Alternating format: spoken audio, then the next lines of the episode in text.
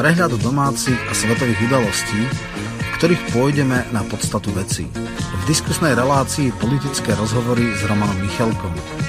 Spolu preberieme, okomentujeme, či zanalizujeme spoločenský vývoj v Čechách, na Slovensku, ale aj vo svete. Otvorene, bez cenzúry, bez falošných pravidel politickej korektnosti, o tých, ktorí nám vládnu, aké sú motívy ich konania.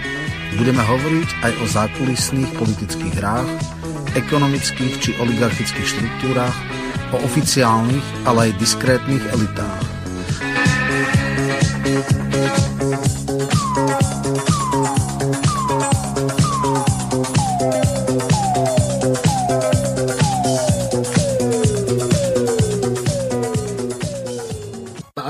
Milé poslucháčky a poslucháči, reláciu, ktorú práve teraz počúvate v premiére, bola vopred nahraná na záznam z dôvodu pracovných a služobných povinností hosti relácie alebo moderátora. Z tohoto dôvodu nebude možné klásť telefonické a e-mailové otázky v reálnom čase, tak aby bolo možné na ne zodpovedať. Pokiaľ túto reláciu počúvate v premiére zo záznamu alebo z archívu Slobodného vysielača, tak môžete pre svoje postoje a názory využiť známu e-mailovú adresu studio.bb.ju zavinačgmail.com Poprosím vás, aby ste v úvode e-mailu napísali, o akú reláciu sa jedná, kedy bola odvysielaná, na ktorú písomne reagujete. Moderátor tieto vaše zaslané otázky a reakcie na reláciu následne prepošle hosťom relácie. Potom už bude záležať len na nich, ako budú na vaše otázky reagovať. Vopred vám ďakujem za pochopenie a ústretovosť. Prajem vám príjemné prežitie nasledujúcich chvíľ s vašim internetovým rádiom Slobodný vysielač, ktorý je financovaný z vašich dobrovoľných darov. Občania sa zjednotili, aby zmenili pravidlá Európskej únie pre 5G. Aj Slovensko je súčasťou celoeurópskej iniciatívy občanov ktorá spája 27 krajín Európskej únie. Ak aj pre vás má život tú najvyššiu hodnotu, pridajte sa k nám. Chceme regulovať zavádzanie 5G a internetu vecí a uprednostniť šikovnú technológiu, ktorá je naozaj bezpečná, ako sú káblový internet a optické linky. Zber podpisov trvá od 1. marca tohto roku do 1. marca roku 2023. Pridajte svoj podpis na stránke www.signstop5g.eu lomené sk. Zostaň pripojený, ale chránený. Vážené a milé poslucháčky a poslucháči, od mikrofónu vás zdraví Miroslav Ázucha, ktorý túto reláciu technicky zabezpečuje. Jedná sa o reláciu, tak ako bolo v úvode povedané, politické rozhovory s Romanom Michalkom a jeho hostiami. Tak ako v predchádzajúcich reláciách postupne predstavujeme jednotlivých spoluautorov knihy Zvrchovanosť sprava a zľava. Dnes do tejto relácie pri, prijal pozvanie pán doktor Adam Votruba, ktorého srdečne zdravím. Dobrý den. Pán doktor, dobre by bolo, keby ste v úvode, vzhľadom k tomu, že ste prvýkrát v Slobodnom vysielači povedali pár slov o sebe. Nemusí to byť nejaké rozsiahle kurikulum vitae, skôr zamerajte sa na to, čomu sa procesne venujete, ako čím sa živíte hlavne a e, takisto na vašu politické aktivity sa môžete zamerať, prípadne aktivity v občianskom živote. Takže nech sa páči. Tak e, já děkuji za pozvání. O bych řekl, že vzděláním jsem historik, filozof, etnolog. E, věnuju se vědecké práci v oblasti lidové kultury, a zároveň se věnuji dlouhodobě publicistice, to znamená, že pokouším se komentovat politické dění, e, zajímá mě problém, problém ideologií nebo vůbec společenské problémy, které hýbají naší společností e, nebo i světem, takže e, svůj čas vlastně dělím mezi vědeckou činnost a mezi publicistiku a případně i literární činnost. Jsem spoluzakladatelem časopisu Argument, webového časopisu, respektive deníku, který je zaměřený spíše levicově. Já ne, nemůžu se jednoznačně nějak, nebo nechci se úplně jednoznačně Eh, politicky identifikovat eh, s nějakým proudem, ale je mi blízká klasická sociálně demokratická levice, eh, zároveň je mi blízké i je mi blízká i řada názorů konzervativců, takže možná bych se mohl označit za konzervativního socialistu. Dobre, vo vašej časti eh, sa budeme venovať eh, konkrétne liberalizmu proti demokracii, čiže rozoberieme si tam tie základné veci, ako sú napríklad kľúčové pojmy. Pre ilustráciu vediem aspoň niektoré. Budeme sa venovať štátu, demokracii, pojmu hybris, predvlastníctvu a samozrejme z toho vášho, respektíve Aristotelovho chápania etiky ako stredu medzi dvomi extrémami, ale teraz odovzdávam slovo Romanovi Michelkovi, aby urobil úvod do tej Jasne. knihy, kde pán Adam Votruba, alebo pán doktor Adam Votruba je jeden spolu autorov z tých 11. Nech sa páči, Roman, má slovo. Ďakujem. No, e, som veľmi rád, že tento projekt vznikol a jeho základnou ideou je zadefinovať si suverenitu v dnešnom svete, ktorý je zviazaný rôznymi, ani nie že konvenciami, ale okolnostiami. A koncept tejto knihy bol, že suverenita je vnímaná z ľavicových aj pravicových pozícií, alebo z ľavicových a konzervatívnych pozícií. Ako aj pán Votruba hovorí, veľa alebo prevažná väčšina respondentov tejto, tejto knihy sú silne ľavicovo, ale aj konzervatívne orientovaní. To znamená, ono to rozbíja ten koncept európskej ľavice, ktorá je veľmi liberálna a tým pádom stráca podstatu a odsudzuje sa svojim voličom, ktorí e, akože naozaj nejaké progresivistické myšlienky nemusia a už vôbec nie ich násilné presadzovanie a podobne. Takže e, sú tam ľudia ako bol Čarnogurský, ktorý teda niekedy bol tvrdý antikomunista, dneska vystupuje na komunistických mítingov, čo sú ako, by som povedal, piruety tejto doby. No a som veľmi rád, e, tá, že pán Votruba uh, bol zaradený pánom Drulákom do tejto koncepcie, lebo jeho uh, pohľad je veľmi zaujímavý, mne dosť blízky, pretože tiež mám silné sociálne cítenie a tiež si uvedomujem uh, skazanosnosť liberalizmu, uh, hlavne toho, ktorý je dnes preferovaný a nejaký hlavnoprúdový, až by som povedal, a ktorý znamená, že štáty idú na ceste a e, k ničomu dobrému to nevedie.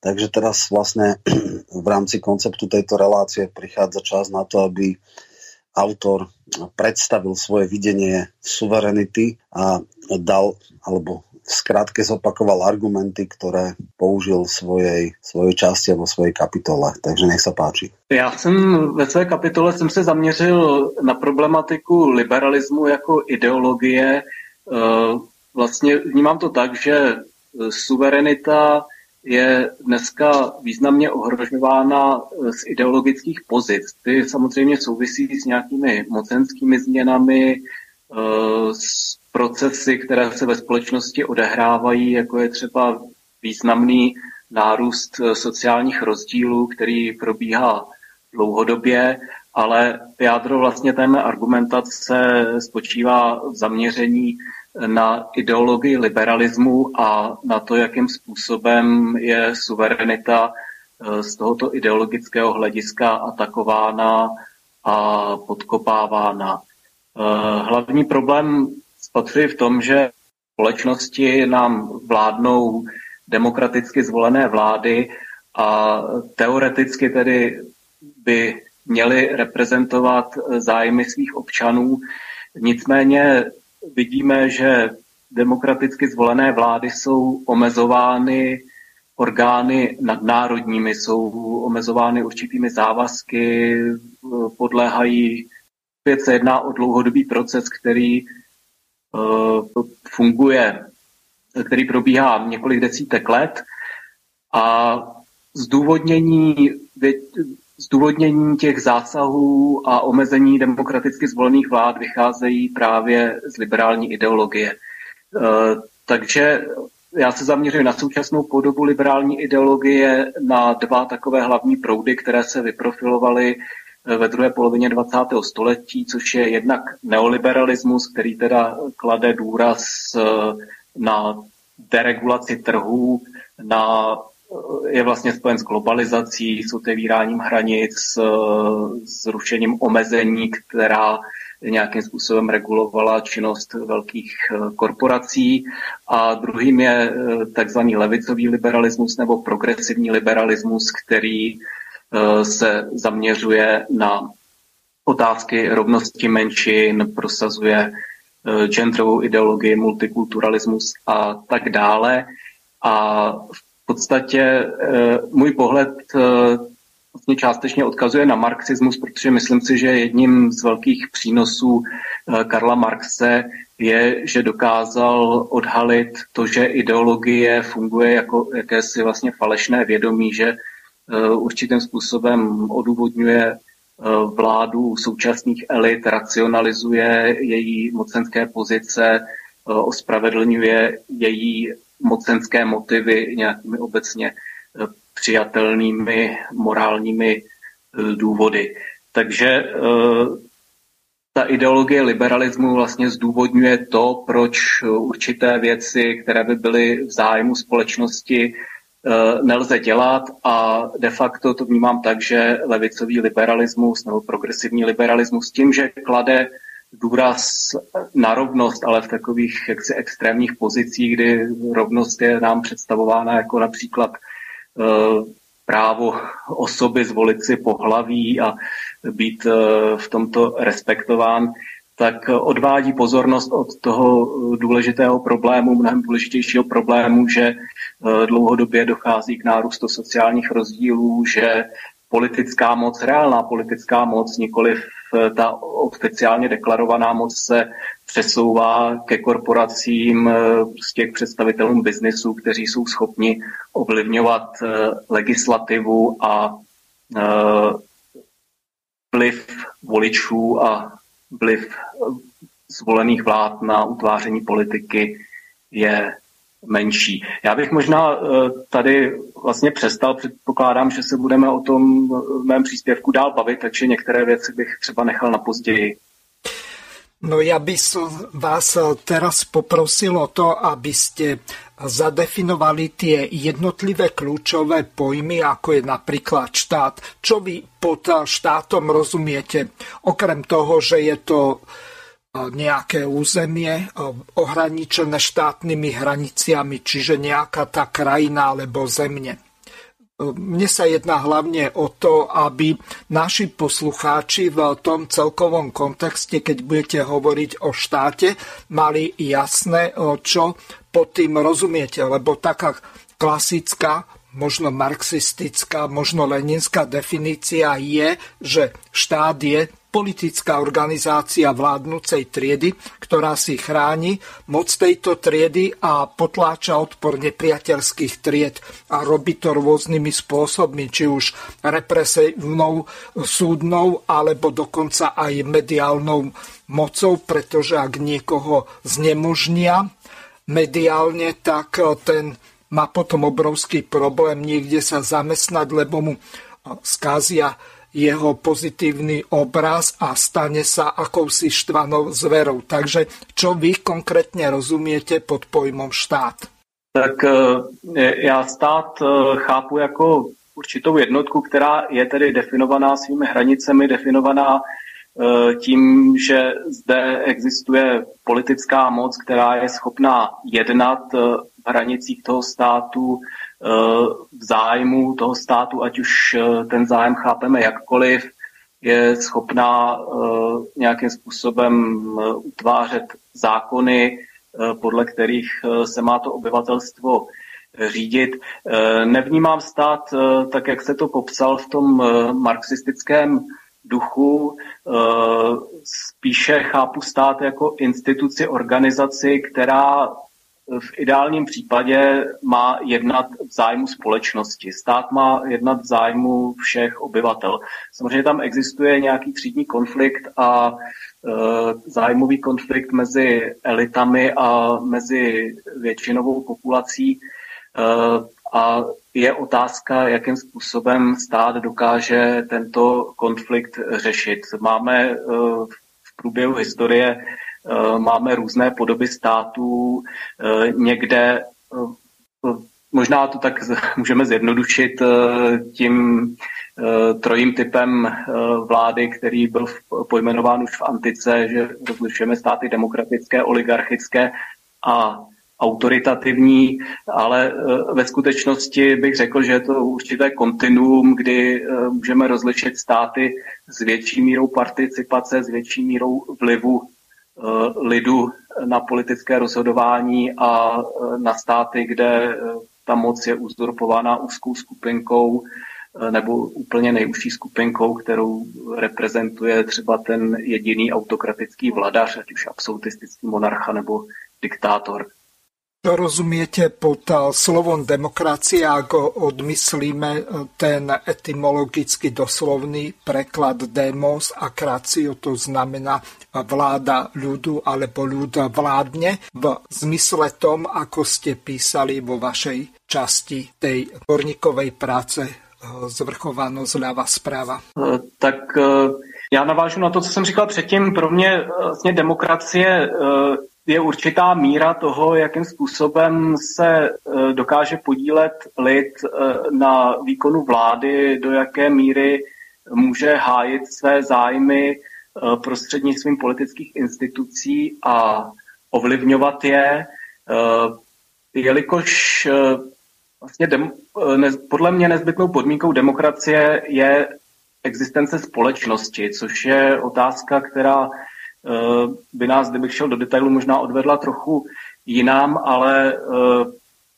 pro, problém je, že pokud eh, není společnost, pokud neexistuje nějaké vědomí té sounáležitosti, vědomí společného zájmu, tak demokracie není funkční. Je velký problém v podstatě nemožné nastolit demokracii v zemích, kde Eh, ti lidé nevnímají, nemají pocit, že by byli součástí jedné společnosti, proto eh, demokratizační procesy, které byly u nás nastartovány v Evropě, myslím, eh, na sklonku 18. a především pak v 19. století byly spojeny s růstem nacionalismu a se změnami státních hranic, protože najednou jakoby ta legitimita šla z dola.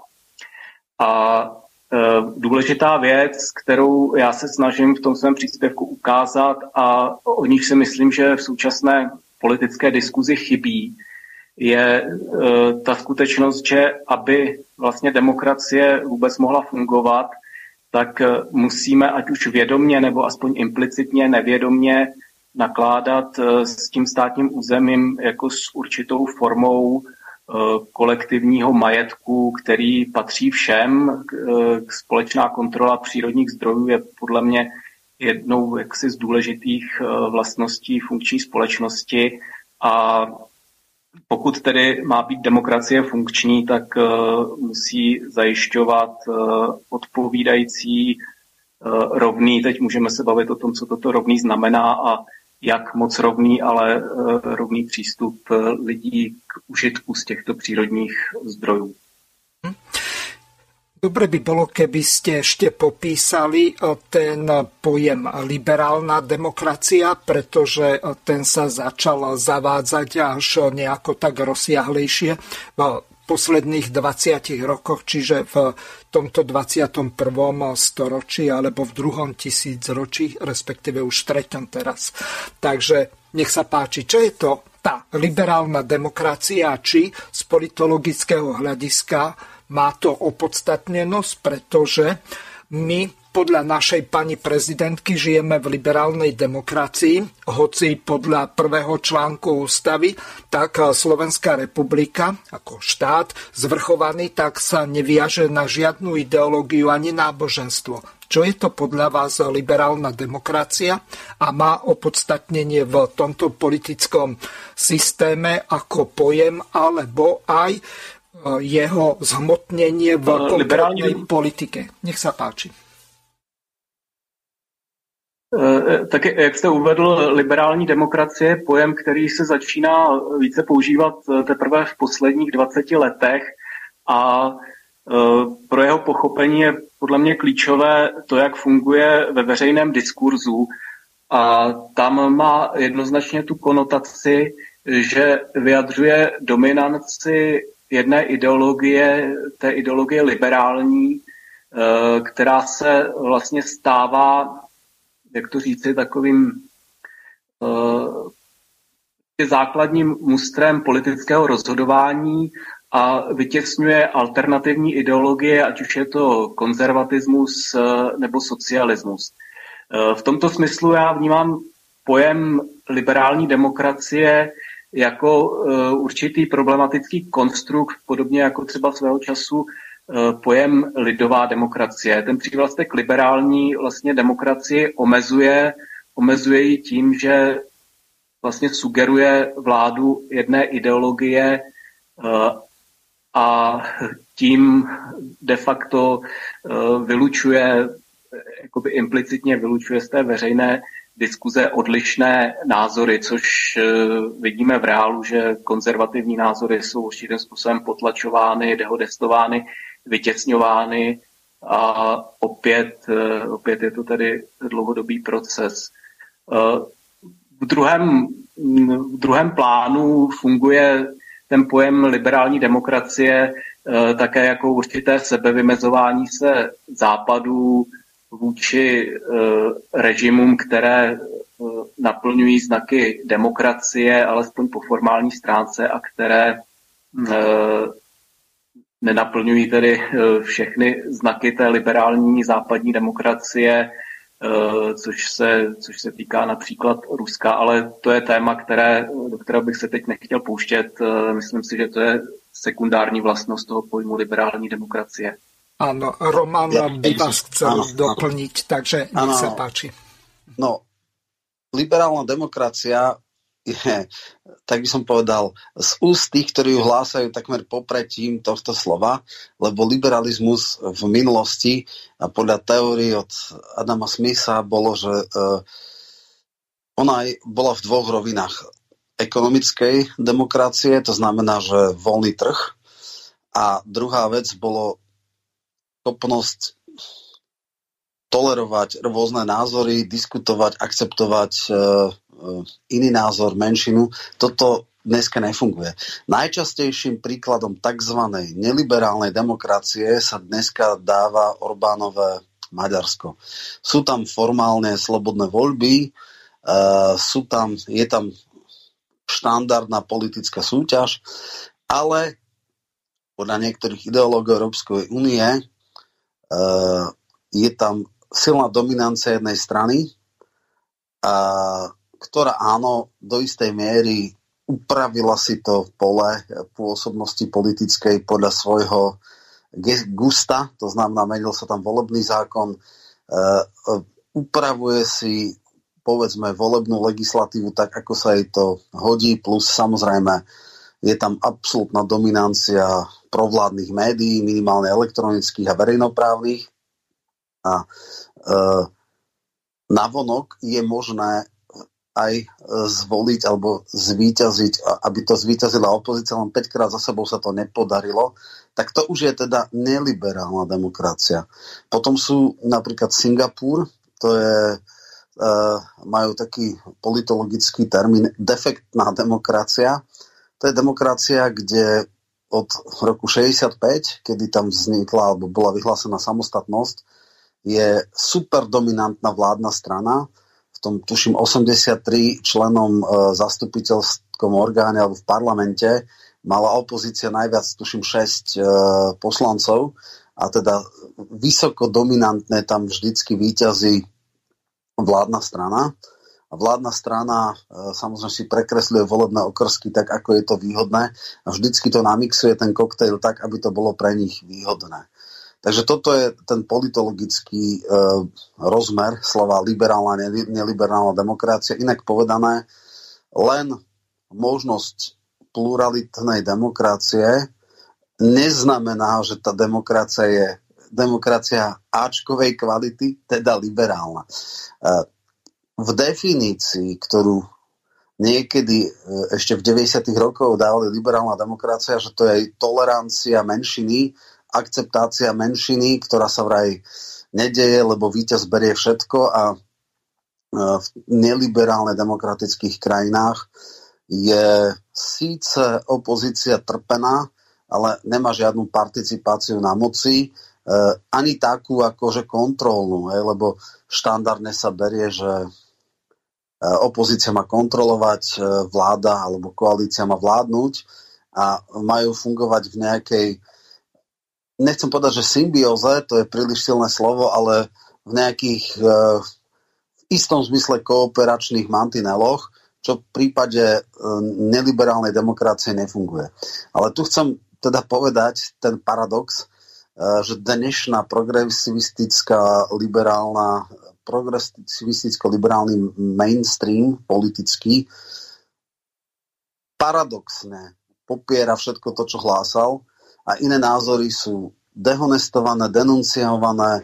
Existuje tu niečo ako culture council, čo znamená vyzmizikovanie iných názorov, e, likvidácia iných názorov, vytesňovanie, e, nálepkovanie. To znamená, je tu ako keby jediná správna cesta e, a všetky ostatné sú nálepkované ako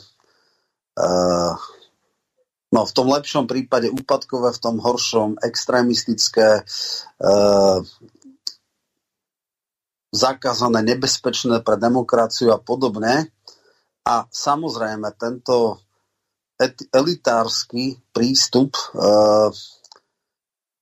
európskych elít vedie k protitlaku a ten protitlak sa prejavuje napríklad vysokou dominanciou ja neviem, e, Marine Le Pen vo Francúzsku, prejavom progresivistického, progresivistickej politiky Spojených štátov bol nástup Trumpa, ktorý keby mal troška iné ego a troška viac slušnosti, tak mohol oveľa silnejšie dominovať, ale samozrejme uh, on fungoval ako kladivo na systém, ktorý takmer rozbil, ale nie celkom. A teraz samozrejme progresivistické sily tam uh, teda narastajú, respektíve no, je to teraz pol na pol a aj zloženie, e, takisto výsledky volieb v Taliansku boli jasný odkaz na tie európske elity, kedy v podstate Meloni je tiež ako tvrdá kritička týchto, týchto vecí. Vo všeobecnosti zloženie Európskeho parlamentu práve na základe progresivisticko-liberálnych síl, ktoré postupne aj intuitívne e, voličské, e, teda voliči odmietajú e, ten, ten stred, ktorý niekedy mal v najlepších časoch, to znamená nejaká taká kohabitácia alebo e, koalícia socialistov a e, nominálnych konzervatívcov a liberálov, čo je vlastne taká nejaká trojkombinácia, ktorá tu vládne od roku 79 v Európskom parlamente, tak boli časy, kedy ona mala 80-85% zloženia. Dneska sa to dostáva na 60, že tie okraje ľavé a pravé rastú ako práve prejav averzie voči takejto, ako takýmto falošným hlásateľom, alebo oni zaviedli to, čo sa hovorí falošné pravidla politickej korektnosti. Oni zavádzajú niečo ako je cancel culture, ako som vravel, čiže, čiže politiku zmizikovania, vytesňovania, ostrakizácie a toto je nejaký protitlak. Čiže uh, ono to má viacero rozmerov. Jeden z nich bol teda samozrejme ekonomická liberalizácia. Ono to začalo na konci 70. a začiatkom 80. rokov takým predzvesťou neoliberálnej doktríny a washingtonského konsenzu bola regionomika a thatcherizmus. Ktorá dominovala v prvej polovici 90. rokov, kedy sa zrútil východný systém a kedy naozaj ako začala absolútna rabovačka a bol washingtonský konsenzus minimálny štát, maximálny priestor pre súkromnú iniciatívu, minimálne regulácie, či už na trhu práce, e, minimálne alebo maximálne obmedzovanie suver- ekonomickej suverenity. No a tu môžeme ísť možno k nejakým, aby sme neboli extrémne všeobecní, ku konkrétnym prejavom v tranzitívnych krajinách, tak Slovensko je na tom absolútne, čo sa týka ekonomickej suverenity mimo. Všetky strategické podniky sú u nás sprivatizované.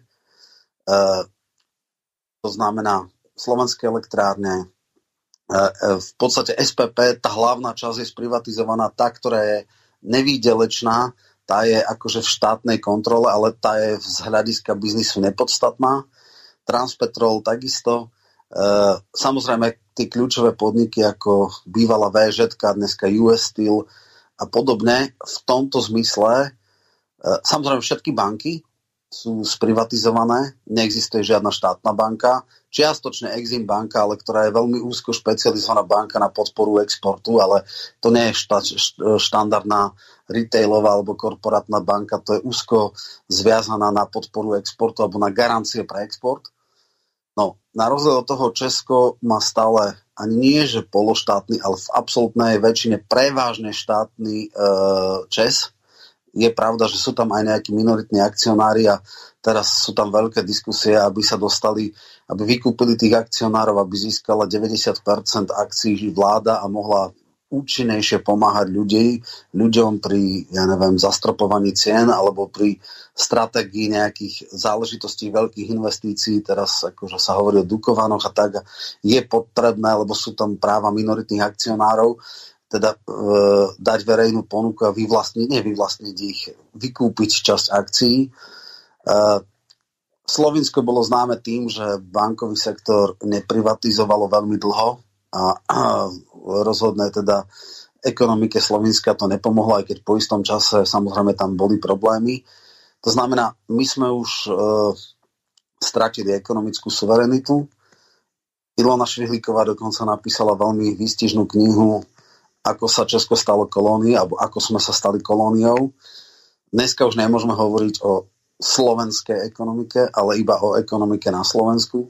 80% slovenského exportu tvoria tzv. transnacionálne firmy, to znamená firmy, ktorých akcionárska štruktúra je mimo územia Slovenska. E, na dividendách sa aj z Čiech, aj zo Slovenska, z Čiech menej, zo Slovenska ešte viac percentuálne, samozrejme ne v absolútnych číslach, e, vyváža. E, to, čo sa vyváža na ziskoch pre akcionárov zahraničných je podstatne viac, ako, ako ide nejaká európska pomoc. No a tým pádom vďaka doslova uh, ekonomicky zradným silám sme sa uh, stali nesuverénnou, ekonomicky nesuverénnou krajinou. No možno by bolo celkom zaujímavé porovnať český a slovenský model, ako som naznačil. Na Slovensku je to ešte horšie. Uh, Čes napríklad expandoval aj na Balkán a skupoval viaceré Eh, energetické podniky v rámci Európy. Nie všade boli tie investície celkom úspešné, ale vo všeobecnosti áno. Je to vysokozisková firma, ktorá má veľké ambície, napríklad pri stavaní nových eh, blokov jadrových elektrární a ktorá ekonomicky ďalej expanduje. Takže predsa len tamto také zle nie je. Plus Česká republika má v oveľa väčšej miere strategické podniky aspoň v českej správe. Hej, to znamená, že e, sú privátne, ale vlastnícka štruktúra je v, alebo akcionárska štruktúra je v českých rukách. Čo na Slovensku nie je. My sme mali takú bizarnosť, ktorú možno e, kolega ne, nevie. E, a to bolo tak, že my sme v 90. rokoch mali zákony, ktoré neumožňovali majoritné vlastnenie strategických podnikov, ktoré boli v zákone presne vymedzené. A potom bolo najfatálnejšie zlyhanie SDL nominálnej ľavicovej strany, ktorá v čase, kedy bola vo vláde s pravicou a čo ju stálo existenciu, zo 14,7% padla na 1,4%, prišla na takú absolútne trapnú fintu, ktorá dodnes funguje, že áno, strategické podniky sa majoritne neprivatizovali, ale bol model 4951 v prospech štátu, ale, a to je to podstatné, s manažerskou kontrolou minoritného akcionára, čo je v hrubom rozpore s logikou a aj s obchodným zákonníkom, ale takýto zákon bol presadený a e, takýto, takto to fungovalo, že 49-percentný minoritný akcionár mal manažerskú kontrolu a mohol bezmedzne plundrovať a koristniť z týchto podnikov. E, to bolo napríklad pri privatizácii e, telekomunikácií, že keď T-Com, e, teda nemecká telekomunikačná firma, zobrala celé naše e, teda telekomunikácie, e, to bolo vlastne všetkých strategických podnikov okrem elektrárny, ktoré už boli v čase úplne pravicových vlád, kde 66% išlo potom Enelu, ktorý samozrejme sa ukázal ako absolútne katastrofálne neschopný vlastník, ktorý extrémne zadlžil v podstate elektrárne. Dneska funguje e, troj e, vlastníctvo elektrárny EPH e, Daniela Kšečinského energetický a průmyslový holding má tuším 17%, 33% má vláda a ostatné má NL. Teda, a samozrejme ten model je zase absurdný a to taký, že po dostávaní Mochoviec Enel odpredá svoj podiel vláde a EPH s tým, že EPH bude mať 49%, ale zase manažerskú kontrolu, čo je úplne absurdné v tom zmysle, že e, memorandum porozumení sa, e, sa v podstate urobilo v čase e, Vazila Hudáka, čo bol Fico minister hospodárstva. Čiže možno by sme mohli v tejto menej teoretickej, viac konkrétnej rovine povedať si, ako je to s ekonomickou suverenitou našich krajín. Možno by ste mohli teda reagovať na tú neliberálnu demokraciu a ten politologický e, termín. Ja som tam dával hlavne ako neliberálne demokracie Maďarsko a Singapur. V případě Česu. Já bych možná připomenul, že v 90. letech e, Václav Klaus e, se pokoušel v České republice vybudovat něco jako národní kapitalismus a ten jeho přístup vlastně počáteční byl, že on doufal, že se mu podaří uh, privatizovat uh, ty české státní podniky do českých soukromých rukou. Uh, ten jeho model v mnoha ohledech selhal. 90. léta jsou vnímána v České republice z hlediska privatizace velmi rozporuplně a dnes už spíše převažuje to negativní hodnocení s 90. lety je spojen i pojem tunelování, eh, čímž eh, vlastně se míní eh, neregulární převod státního majetku do soukromých rukou. Na to existovaly různé finty, které tady asi nemusím zmiňovat, ale možná v souvislosti s pojmem tunelování mě napadá jeden takový postřeh, eh, když se podíváme na to, jak funguje neoliberální politika celosvětově, eh, ta politika, která vlastně, kterou prosazoval svého času Mezinárodní měnový fond jako určitý balíček doporučení zemím, které se ocitly v nějaké kritické krizové situaci, tak eh, existoval seznam reform, které by měly provést, aby se z té krize vzpamatovali. V podstatě, když odhlédneme od nějakých drobných niancí, tak neoliberální reformy jsou v podstatě návod na tunelování. Eh, poprvé byly provedeny v Chile pod, po nástupu diktátora Pinocheta a kanadská levicová novinářka Naomi Kleinová, eh, když popisuje eh, ten proces velmi podrobně, tedy ve své knize Šoková doktrína, jak eh, probíhala ta neoliberální transformace v Chile, jak na to reagovaly světové trhy a podobně, tak v podstatě ona říká, tam, tam šlo o to, aby to bohatství Chile si zprivatizovali nadnárodní, tedy většinou americké korporace a ona pak má na závěr přirovnání, že na to, že mezinárodní trhy na ty čilské reformy reagovaly jako feťák prostě žádostí o další dávku.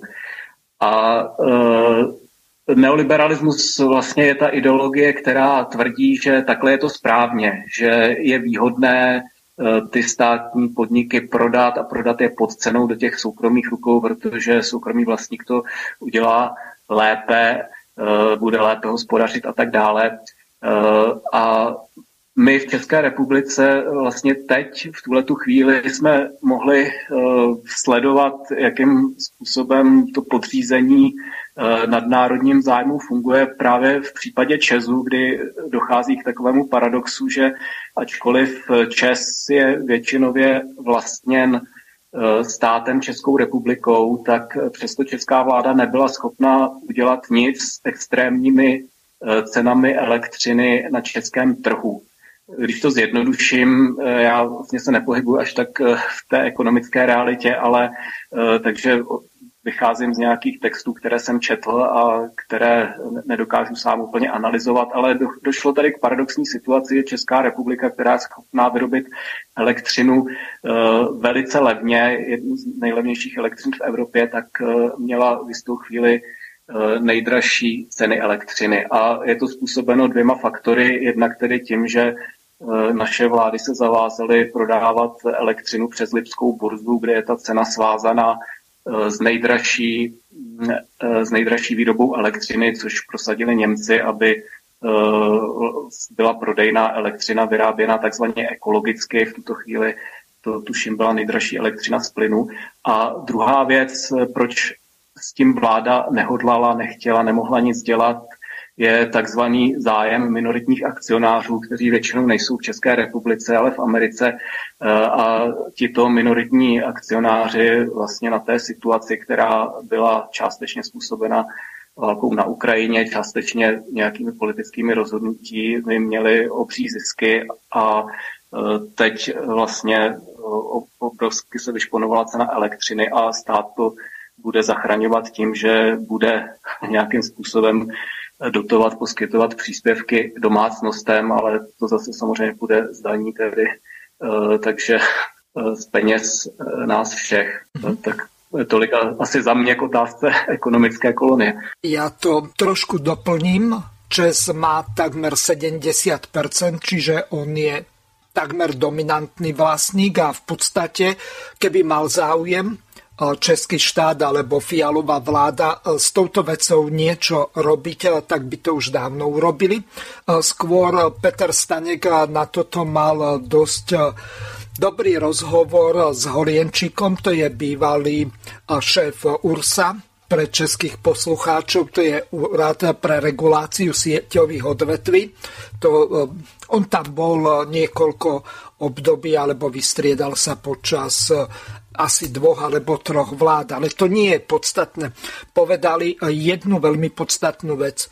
Hlavne ten pán Holienčík vyjadril sa v tom zmysle, že tieto ceny energii e, zrejme ani nepoklesnú, pretože e, z týchto cien energii sa platí vojna Ehm, ja som mal ohľadom tohoto diskusiu s jedným hostom a ten sa vyjadril v tom zmysle, že on si nevie predstaviť, že by napríklad niekto vypaľoval, povedzme, hoď aj americká vláda, týchto súkromných korporátnych vlastníkov energetických podnikov takým spôsobom, že by oni e, museli e, platiť e, z tých svojich nehoráznych ziskov. No a nakoniec Vieme aj to, že napríklad Jana Bobošiková sa vyjadrovala v tom zmysle, že fialová vláda si nevie urobiť poriadok ani s riaditeľom Česu, ktorý v podstate má nehorázne odmeny a ešte okrem toho má obrovský plat rádovo v miliónoch českých korún.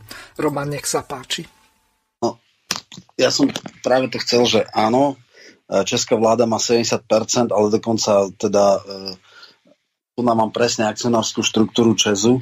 Tam je problém, že spoločenská zmluva Česu je, že na to, aby mohli, nazvime to, ignorovať práva minoritných akcionárov, treba, aby mali cez 90%. Kvôli tomu oni musia zmeniť aj e, štruktúru, e, alebo takto v prípade, že začnú stavať Dukovany, tak sa musí robiť špeciálna spoločnosť, ktorá bude e, vysoko e, zaúverovaná na dlhodobú a vysoko náročnú investíciu a musí sa zmeniť akcionárska štruktúra a rozdeliť sa čes na e, teda do dvoch nejakých e, e, skupín, ktoré jedna budú teda tie už fungujúce elektrárne a druhá bude skupina, ktorá bude investovať, aby dividendy neboli ohrozené, pretože samozrejme sú tam skupiny akcionárov, ktorí by napadli takúto investíciu, pretože fetiš maximalizácie ziskuje všetko a verejný záujem je úplne nepodstatný. To je, toto ukazuje extrémne úskalia, eh, ak strategické podniky nemajú verejné vlastníctvo. A hovorím v Čechách, to tak je, že majú verejné, ani to nestačí, he, lebo naozaj na rozdiel od 90. rokov je tu e, predsa len nejaká ochrana aj minoritných akcionárov, ktorá nebola. E, čo sa týka tej privatizácie, aj my sme mali na Slovensku e, taký nejaký koncept e, teoreticky filantropickej, rozvíjajúcej e, národo, e, na, teda kapitálotvornej vrstvy, ktorá mala uh, ovládnuť slovenský priemysel a rozvíjať ho v prospech eh, občanov Slovenska. Tento koncept na extrémne zlom personálnom výbere a politicky motivovanom výbere fatálne zlyhal. Uh, ešte do takého roku 2010 boli 3-4 príklady, kedy privatizéri rozvíjali podniky a dávali sociálne programy pre svojich zamestnancov, dokonca, že tam boli aj nejaké zamestnanecké akcie, ale ukázalo sa, že v globálnom trhu nemajú šancu. Ten prvý bol Duslo Šaľa, ktorý máme príklad prvého nepriateľského prevzatia, kedy e, zamestnanci mali 49% a management 51% a potom vlastne obchodná riaditeľka predala svoje akcie e, Babišovi a e, ten skúpil akcie minoritných, teda zamestnanecké akcie a ovládol nepriateľský tento podnik. Druhý prípad, kedy starý Rosina rozvíjal Matador Púchov, veľmi intenzívne expandoval do rôznych krajín, Etiópia, Rusko a tak ďalej.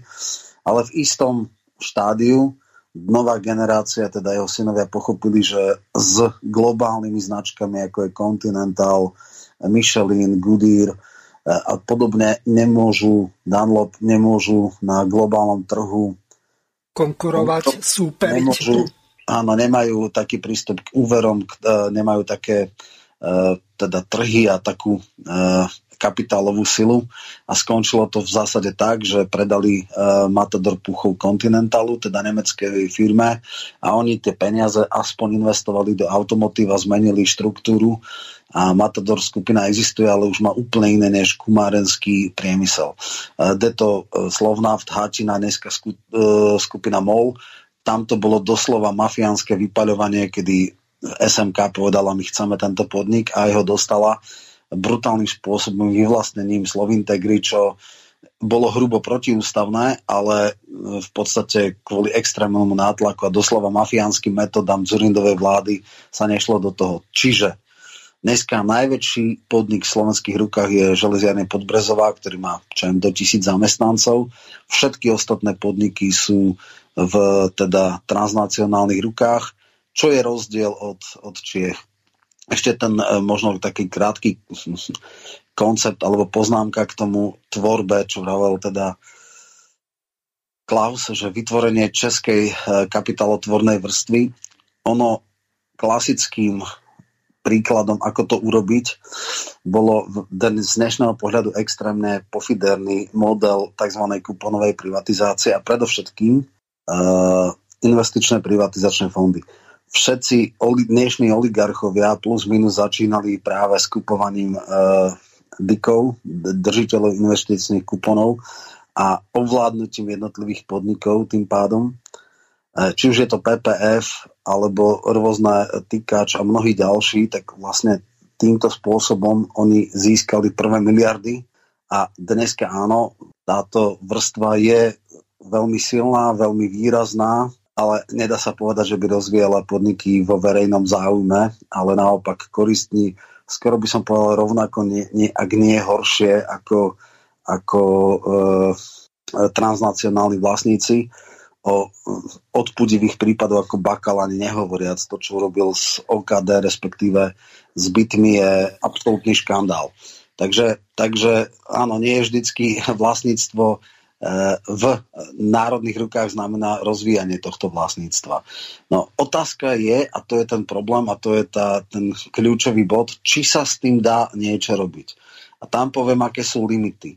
Naša ústava má absolútny fetiš nedotknutelnosti e, súkromného vlastníctva a je možné ho obmedziť iba v dvoch prípadoch. Vo verejnom záujme a za adekvátnu náhradu. Povedzme, že by sme vedeli formulovať verejný záujem pri niektorých naozaj strategických podnikoch, ale výška e, tej náhrady by sa určovala na medzinárodných arbitrážach a bola by rádove vyššia než e, za sumy, aké boli privatizované. A je politicky nepriechodné, aby niekto dal 10 násobok toho, za čo to vláda predávala niekedy koncom 90. rokov. Preto je toto takmer neschodná cesta. Čiže tu je otázka, ak hovoríme povedzme o ekonomickej suverenite a o tom ekonomickom neoliberalizme, či je tu vôbec nejaká cesta e, späť. Ja som v tomto veľmi skeptický. Možno, ak sa dostane e, spoločnosť do revolučných časov, tak e, nastane to okno príležitosti zmeniť vlastníckú štruktúru. Otázne je, že či aj teda verejný vlastník dokáže byť vždycky efektívny a e, tak povediac, e, rozvíjať tie podniky v prospech spoločnosti, pretože pri kvalite minimálne teda slovenských politických elít a jej hrubej nekompetentnosti ani toto nie je žiadna záruka. Čiže stali sme sa ekonomickou uh, kolóniou a je otázne, ako to pôjde ďalej a či je tu nejaká šanca niečo s tým urobiť a v tomto som ja skeptický. Možno bolo zaujímavé, či pán Votruba má vôbec predstavu, ako to riešiť, lebo jedna vec je urobiť diagnostiku, povedať, akým spôsobom uh, sa spoločnosť dostala tam, kde je. A druhá vec je, či sa s tým dá niečo robiť, lebo to možno tá terapia je ešte zaujímavejšia pre čitateľov a poslucháčov, pretože v to, kde žijeme a ako žijeme, plus minus vieme, je dobre to pomenovať ale oveľa dôležitejšie je hľadať alternatívy. No skôr ako dám slovo pánovi Votrubovi, tak eh, pripomeniem jednu veľmi dôležitú vec. Roman, nie je to celkom tak, ako si povedal, pretože my v ústavnom článku 20 odsek 3 máme napísané Vlastníctvo zavezuje.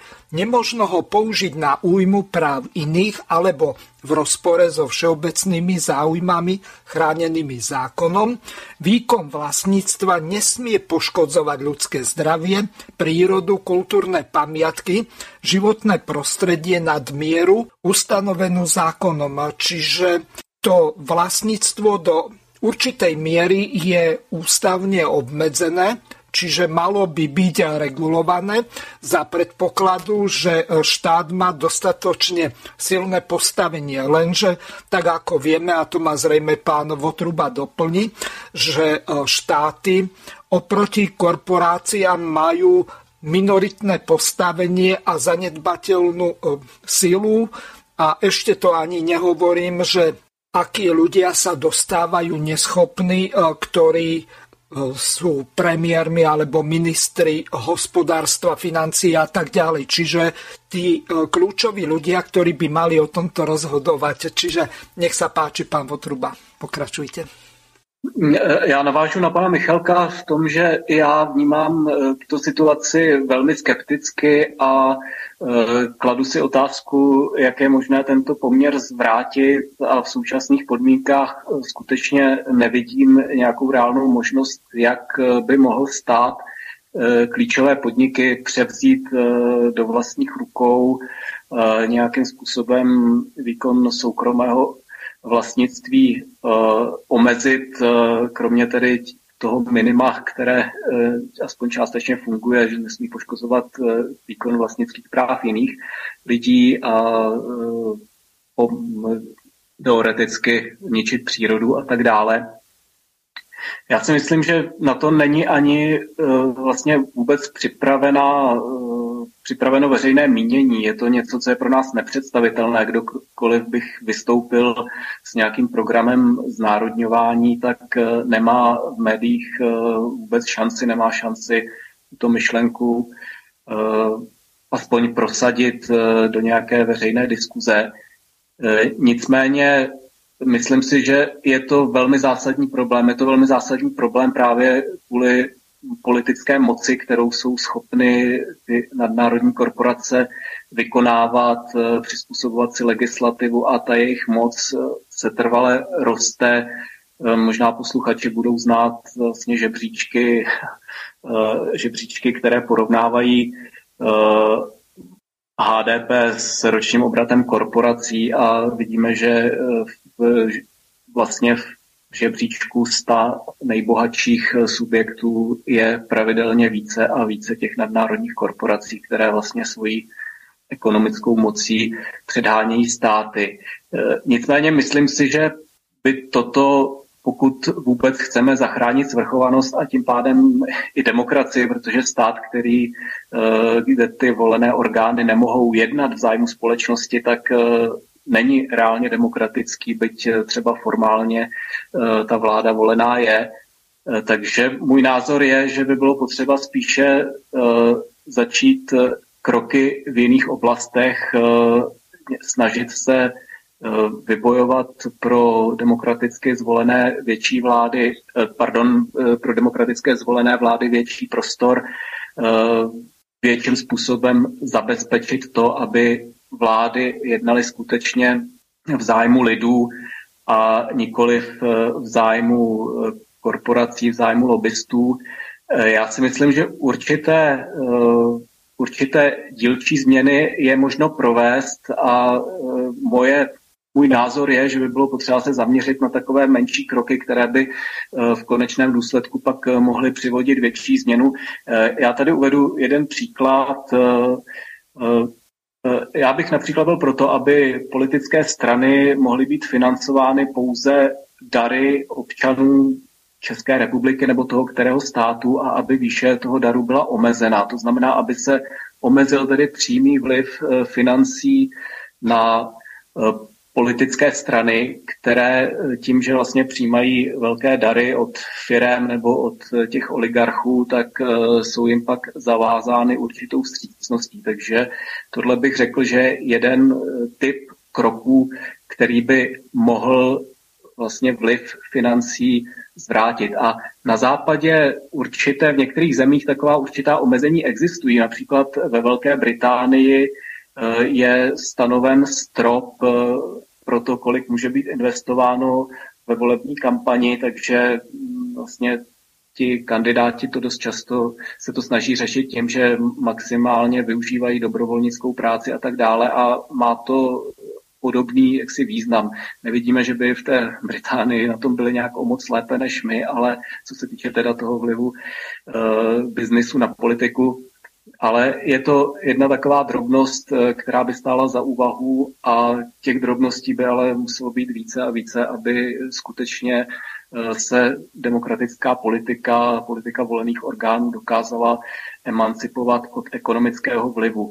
A možná bych doplnil ještě jednu drobnost. Já se domnívám, že dneska získávají obrovskou moc globální internetové platformy jako Facebook, YouTube, eh, Twitter, jejich, ano, eh, a jejich možnost vlastně ovlivňovat politickou názorovou diskuzi je obrovská. A já si kladu otázku, jestli vlastně nástrojem té emancipace zemí, jako je Česká republika, Slovensko, by neměl být, neměla být i snaha Eh, vytvořit eh, nějaké konkurenční projekty vůči těmto americkým eh, globálním fenoménům. Asi ne v rámci, dejme tomu, České republiky nebo v rámci Slovenska, ale dejme tomu třeba v rámci středovýchodní Evropy.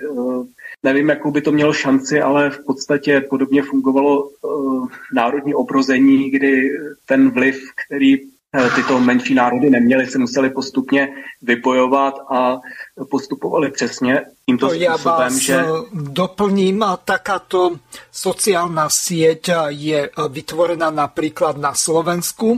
Má názov Goodbook, lenže ľudia sa tam nejako masovo nehrnú. Využívajú ten Twitter a alebo po prípade hlavne VK tam prechádzajú a momentálne boom majú tieto mobilné platformy, ako je napríklad WhatsApp, od toho odchádzajú, potom signál a najväčší počet ľudí, kde prešli z Facebooku, tak je momentálne Telegram. Takže asi toľko. Roman, nech sa páči. Dobre, ja, ja skôr inú ešte vec chcem povedať, že e, prípad Brexitu ukázal, ako naopak tieto e, špičkoví analytici dokážu zneužiť sociálne siete na to, aby robili tzv. personalizovanú politickú reklamu. Eh, Cambridge Analytics je klasický prípad, kedy vysoko financovaní účastníci volieb dokážu na základe metadát a analýzy extrémne presne zacieliť tú kampaň a spôsobia to, čo spôsobia. V podstate ľudia s štandardnými metódami kampane takmer nemajú šancu. Hej.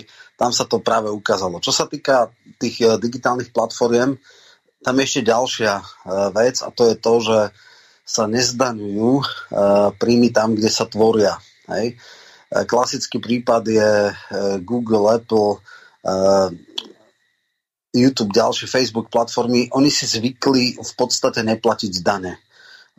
Je známy spor Európskej únie s Írskom, kde bol domicil týchto spoločností, kde im ako keby Európska únia donútila, aby zaplatili tuším 11 miliard alebo tak za, za príjmy, aspoň tam, pretože extrémna optimalizácia nákladov a danových, teda danové, agresívne danové optimalizácie je štandard tieto digitálne platformy si jednoducho povedali, že my platiť dane nebudeme. No a to je obrovský problém. Absurdné je, že niektorým vládam, napríklad írskej, to vyhovuje. E, otázka je, e, čo s tým. Fakt je ten, že technologický e, rozvoj umožnil pri relatívne nízkych nákladoch a v zaujímavom kontente, teda obsahu, vytvoriť alternatívne médiá. Dneska e, vytvoriť nejaké printové médium e, znamenalo obrovské investície do e, priestorov, do tlačiarní a tak ďalej. A to nemohol hoci kto. Dneska, keď sa urobí skupinka ľudí, ktorí majú zaujímavý obsah, tak urobiť si web stránku a fungovať na nej a s, po istom čase s celkom zaujímavým impaktom, čo sa týka verejnosti, nie je také náročné. Hej. Čiže e, my sme od roku takých 2010 svetkami nárastu alternatívy, ktorá dneska má pravidelných konzumentov vo výške 30 až 35% populácie. Tých ľudí, ktorí korporátne médiá sú tým e, ohrozované, sú nasvedcované ich zlyhania e, a sú, z, by som povedal, čím ďalej, tým viacej znedôveryhodňované čo samozrejme vedie k postihu zo strany aktuálnych vlád, ktoré vytvárajú rôzne e, politiky proti hoaxom, snažia sa administratívne obmedzovať slobodu slova a podobné záležitosti, vytvárajú sa legislatívy, ktoré chcú zregulovať internetový priestor a tak ďalej, čo svedčí okrem iného o tom, že tento zdroj informácií je relevantný a e, dokonca, že ohrozuje podstatu systému. Aj keď samozrejme, ako teda je to beh na dlhú trať, dneska už neexistuje monopol korporátnych a verejnoprávnych médií, ale e, robí sa všetko preto, aby sa e, tá situácia vrátila do, v úvodzovkách starých dobrých kolejí. E, e, toľko k tomu. Čo sa týka k premene spoločnosti, k návrate k suverenite, tak e, tam je by som povedal, v dvoch rovinách. E, ja teda budem jemne konfrontovať alebo teda prerozprávať e, svoj príspevok, ktorý hovorí o politike bez moci. E, v podstate legálne a legitimne zvolené vlády majú extrémne úzky manevrovací priestor, ktorý je vymedzený práve tým fetišom nedotknutelnosti súkromného vlastníctva.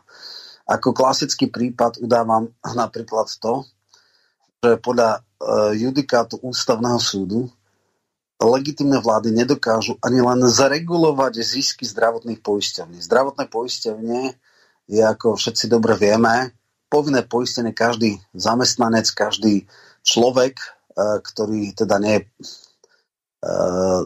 financovaný zo štátu, to znamená dôchodcovia a deti, je povinný odvádzať čas svojich príjmov na zdravotné poistenie.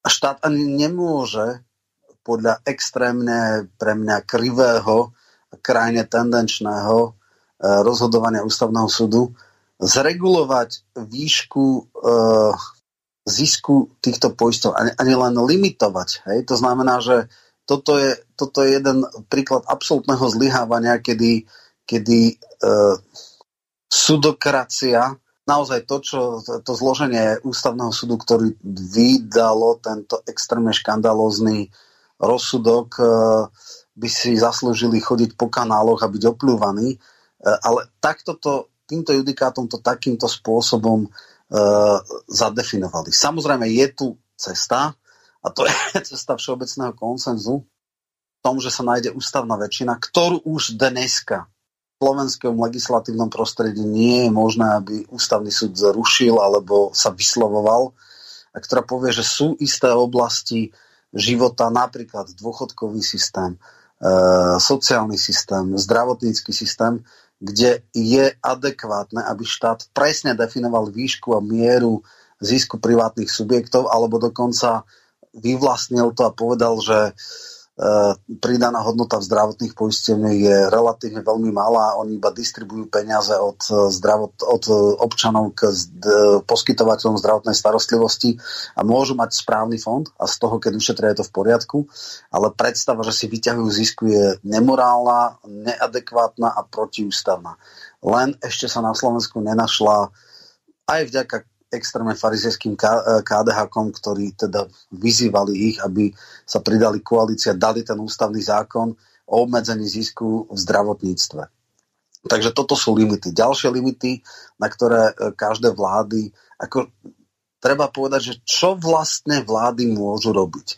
Máme tu krajne škandalozne rozhodnutia ústavných súdov a e, tie hovoria viac menej, že vlády môžu jemne parametricky posúvať e, s parametrami napríklad zákonníka práce. A tie zákonníky práce sa menia v tom zmysle, že či sa dá súbeh odstupného a výpovednej lehoty, alebo to bude iba buď alebo buď výpovedná lehota, alebo uh, ja neviem, odstupné v prípade prepúšťania, že to bude nejaké dni alebo týždne garantovanej dovolenky a nejaké úplne že minimálne veci, a to pieskovisko, alebo ten, ten model rozhodovania sa vlád je vlastne extrémne malý. Existuje tu na uh, rôzne uh, bariéry typu nedovolená štátna pomoc, čiže štát vlastne nemôže ingerovať do niektorých oblastí, E, tak, aby to nebolo napadnuté konkurenciou alebo transnacionálnymi korporáciami, že nemôžete tento sektor podporovať aktívne preto, lebo je to nedovolená štátna pomoc, nemôžete daňovo zvýhodňovať niečo a keď tak je to obrovský problém. Skrátka, volené vlády sa stávajú nevoľníkmi e, pravidiel, ktoré sú definované na európskej úrovni, ktoré sú zafixované do ústavy a tam naozaj asi čaká na tú nejakú revolúciu, kedy sa povie, tak toto nie je možné. E, na rozdiel od Česka my máme isté možnosti v tom zmysle, že po jednom krajine škandaloznom aktivistickom rozhodnutí ústavného súdu e, sa slovenská politická, no neviem, elita, ale e, spoločnosť, alebo ako to nazvať, držiteľia moci rozhodli, že ak si ústavný súd uzrupuje právo a posudzuje ústavné zákony, je to v hlbokom neporiadku, pretože ústavodárca nikdy nerátal s tým, že bude posudzovať ústavné zákony. definícia ústavného súdu je, že rozhoduje o súlade bežných zákonov s ústavou, tak dneska je to už ústavne zakázané. E, ústavná väčšina povedala, že ústavný súd môže rozhodovať len e, v súlade jednoduchých zákonov a nemôže sa vyjadrovať k ústavným zákonom. No a v tomto zmysle to dáva istú šancu, že ak sa nájde taký konsenzus a zadefinujú sa niektoré štandardy a kompetencie vlády, tak extrémne aktivistický a krajine uh, ja už neviem, aký slušný prívlastok dať ústavný súd nemôže karikovať toto, toto uh, slovenské prostredie, že ak tam uh, boli pravicoví nevoľníci alebo nominanti, brutálni politickí nominanti tých najskompromitovanejších pravicových síl a ktorí uh, v podstate likvidovali sociálne politiky ľavicových vlád, úplne bežné, tak teraz to už robiť nemôžu, ak to bude ústavným zákonom. Takže toto je jedna z mála možností. Druhá možnosť je, že samozrejme e, situácia sa niekde posúva a sociálna kohézia takí tí príčetnejší politici a tí teda na Slovensku v súčasnosti absolútne nie sú, ale nie je možné vylúčiť, že v budúcnosti nebudú si uvedomujú, že prehlbovať rozpory e, spoločnosti vedie na ceste a môže viesť až revolučným e, nejakým e, pohybom a k nejakej sociálnej tektonike, ktorá môže zmiesť aj tieto elity a reformy, ktoré umožnia nejakým spôsobom Uh, udržať súdržnosť spoločnosti a prerozdeliť to bohatstvo a zabezpečiť to, že zisky sa budú zdaňovať tam, kde sa vytvárajú a nie v krajinách, ktoré sú mimo, uh, že toto je cesta,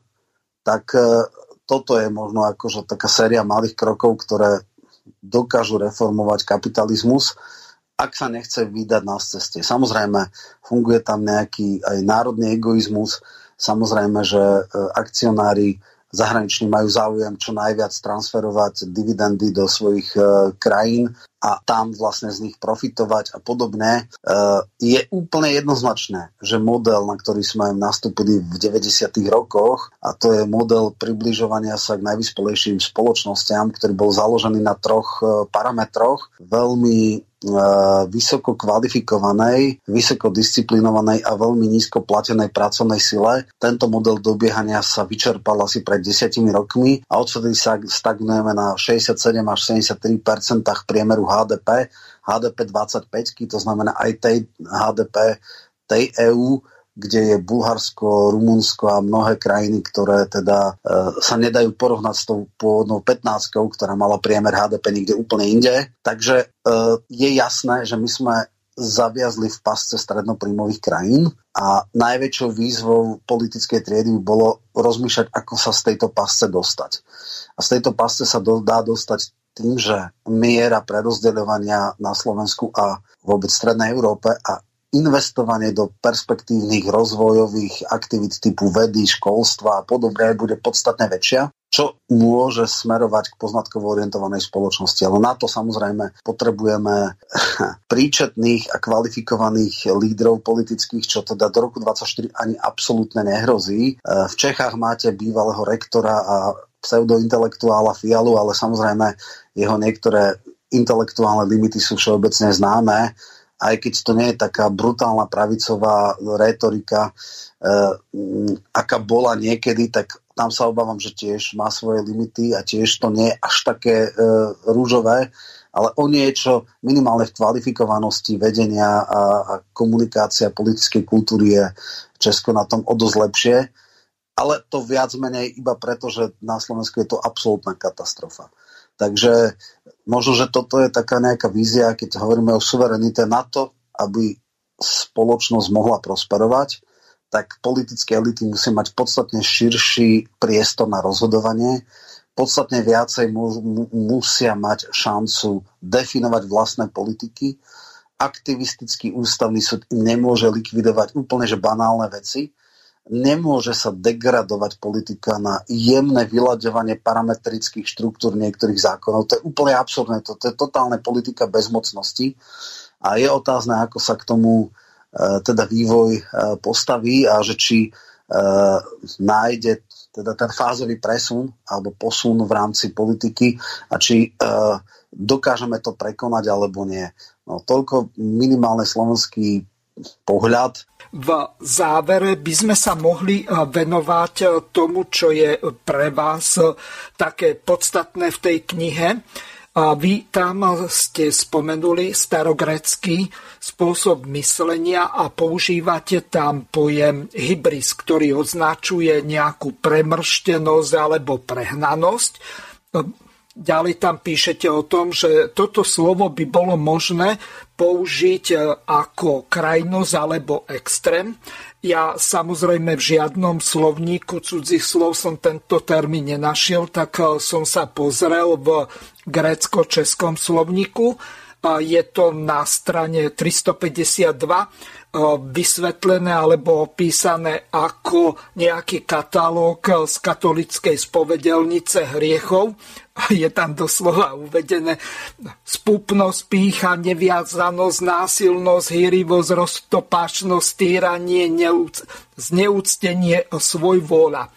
No a teraz by bolo dobre, keby ste e, vysvetlili, ako ste to s tým pojmom hybris mysleli, lebo vy Týmto pojmom označujete napríklad hybris rovnosti, hybris súkromného vlastníctva, hybris multikulturalizmu a hybris rasy. To znamená, že polovicu minimálne tej vašej časti prezentácie v tom zborníku svrchovanosť správa aj zľava, tak e, to používate. Takže nech sa páči, čo je to vlastne hybris a prečo ste tento pojem použili? E, tak e, já jsem tenhle ten pojem použil v návaznosti na starořeckou filozofii, kde se to používalo, vy jste uvedl i ty další významy, jako pícha, spupnost. Já to tedy používám v tom významu přemrštěnost, extrém a Eh, jde mi o pojmenování toho, kdy nějaká obecně přijímaná hodnota, eh, která je vnímána jako pozitivní, se dostává do krajní polohy, kdy přestává vlastně sloužit eh, svému původnímu účelu a stává se z ní jakási, dochází k jakési perverzi té hodnoty, z té pozitivní hodnoty se stává něco, co reálně působí negativně. Já bych možná tady uvedl jeden takový konkrétní příklad eh, z naší politické zkušenosti. Eh, v 90. letech došlo k tomu, že vlastně Česká i Slovenská republika se vracela od komunistického režimu k tomu režimu, řekněme, kapitalistickému a, a Teď vlastně byl nastolen takový diskurs, při nejmenším v České republice, na Slovensku to asi bylo trochu jinak, že je potřeba tady vybudovat tržní hospodářství bez přívlastků. To je něco, s čím vlastně ve veřejném prostoru vystupoval Václav Klaus. A pozoruhodné na tom je, že ten volný trh nebo kapitalismus bez přívlastků jsme tady měli v meziválečném období a jedním z důsledků byla hospodářská krize. Takže eh, komunismus, vlastně i fašismus nějakým způsobem reagovali na problém kapitalistického režimu, nebo můžeme říct i toho ekonomicky liberálního režimu. Prostě komunismus i fašismus byly reakce na reálné problémy a eh, Západ, tedy západní Evropa, si s tím po druhé světové válce poradila tak, že vybudovala sociální stát jako určitou prevenci proti, proti politickým extrémům, ale e, když v 90. letech e, nebo v 89. roce padnul komunismus a česká společnost na to nějak reagovala, tak e, vlastně tady převážil ten, ta převážila ta představa, že musíme budovat kapitalismus bez přívlastků, že nějaký sociální stát je prostě kompromis se zlem, se zlem toho eh, komunistického režimu. Prostě komunistický režim je absolutní zlo a už se zapomnělo na to, že to byla reakce na nějaký problém a vraceli jsme se tady těmi rozhodnutími, jsme vytvářeli podmínky pro to, aby se nám ty problémy, které existovaly, předtím nějakým způsobem vrátili. Ale není to specifikum jenom České republiky, celá vlastně neoliberální ideologie znamená odklon od toho poučení z velké hospodářské krize a z druhé světové války. V 50. 60. letech byl budován sociální stát, ale eh, v 70. letech eh, i na západě sílí tlak eh, na jeho osekávání. Takže já ten pojem hybris používám ve smyslu extrém a používám ho pro případy něčeho, co samo o sobě může být dobré, ale v tom, v tom veřejném diskurzu, v té politické činnosti se z toho stává nástroj, nástroj nějaké úzké skupiny, která pak začíná šikanovat většinu. Eh, mohl bych tady možná pro ilustraci zmínit eh, přirovnání k historickému honu na čarodějnice, kdy taky nikdo nebyl ne, nemohl mít odvahu v té době zastat se čarodějnic odpovědí by mu bylo, to chcete, aby tady zavládnul ďábel, v 90. letech, když se někdo zastával sociálního státu, tak mu bylo řečeno, eh, to chcete, aby se vrátil komunismus. Tak eh, tolik tady k tomu vysvětlení toho pojmu. Já se tam věnuju třem, vlastně eh, čtyřem tématům, která jsou pro liberalismus důležitá a která podle mě liberalismus v té své současné podobě zahání do extrému a tím vlastně liberalismus stíhne k nějakému totalitárnímu Eh, totalitární kontrole společnosti, eh, k totalitárnímu pojetí politiky a ta moje témata v tom tedy jsou hybris rovnosti, hybris multikulturalismu, hybris rasy a hybris soukromého vlastnictví. Uh, mám to tedy dále rozvést, nebo já jsem uh, nechtěl mluvit ano, dlouho, tak... Dobre, takto.